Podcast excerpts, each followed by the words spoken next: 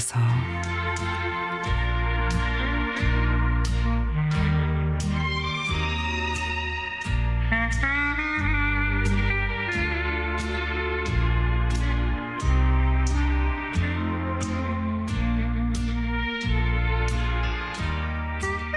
예전에 학교 다닐 때는 왜 그렇게 외울 것들이 많았는지 몰라요. 수학 시간에 구구단을 처음으로 외웠고 국어 시간에는 시를 외웠고 영어 시간에는 단어를 외웠죠.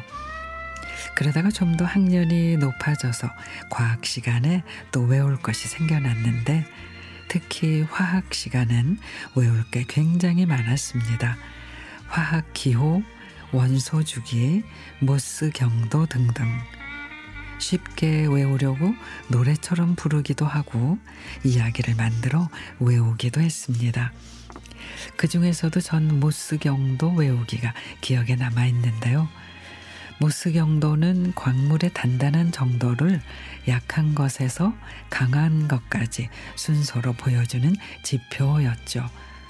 모스경도 순서인 활석, 방형, 인정석, 황금을 화학 선생님이 쉽게 외우게 하려고 활석방에 형의 인정을 받으려고 석황금을 바쳤다라고 만들어서 외우게 하셨습니다. 그 덕분인지 신기하게도 지금까지 그 순서가 이렇게 떠오릅니다. 근데요, 저는 가끔 사람들을 볼 때 그 모스 경도가 떠오릅니다. 이 사람은 석고 정도의 경도가 아, 경도를 가졌구나. 또 저 사람은 금광석 정도의 경도를 가졌네. 라고 말이죠. 모스 경도의 순서가 낮을수록 잘 긁히는 약하고 무른 광석이라 사람이라면 상처를 쉽게 받는 여린 사람이죠. 경도가 높은 사람은 잘 긁히지 않는 단단하고 강한 성품의 사람으로 보이고요.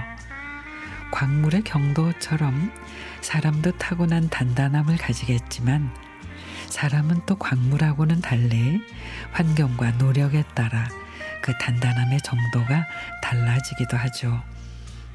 석고처럼 약하디 약한 사람도 여러 가지 노력과 담금질을 거치면 금광석처럼 단단해지더라고요. 저 역시 지금은 모스 경도기의 중간 정도밖에 안 되는 그런 경도지만 금광석처럼 최고의 경도를 만들어 보려고 노력 중입니다. 그렇게 단단하게 살아가고 싶습니다.